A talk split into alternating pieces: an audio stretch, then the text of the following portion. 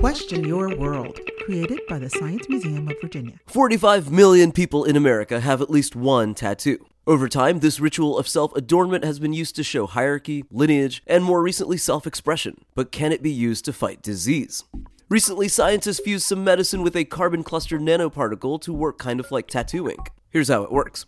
As this medicine is applied to the skin, it slowly seeps in under the skin over time, giving a slow, controlled dose instead of flowing in and out of the bloodstream like a typical shot of medicine. This medical dose also blocks the function of T cells, which act as our body's cellular lookouts. They alert the immune system when foreign components enter the body. But with diseases like multiple sclerosis, preventing T cell response keeps the body from destroying healthy cells as well.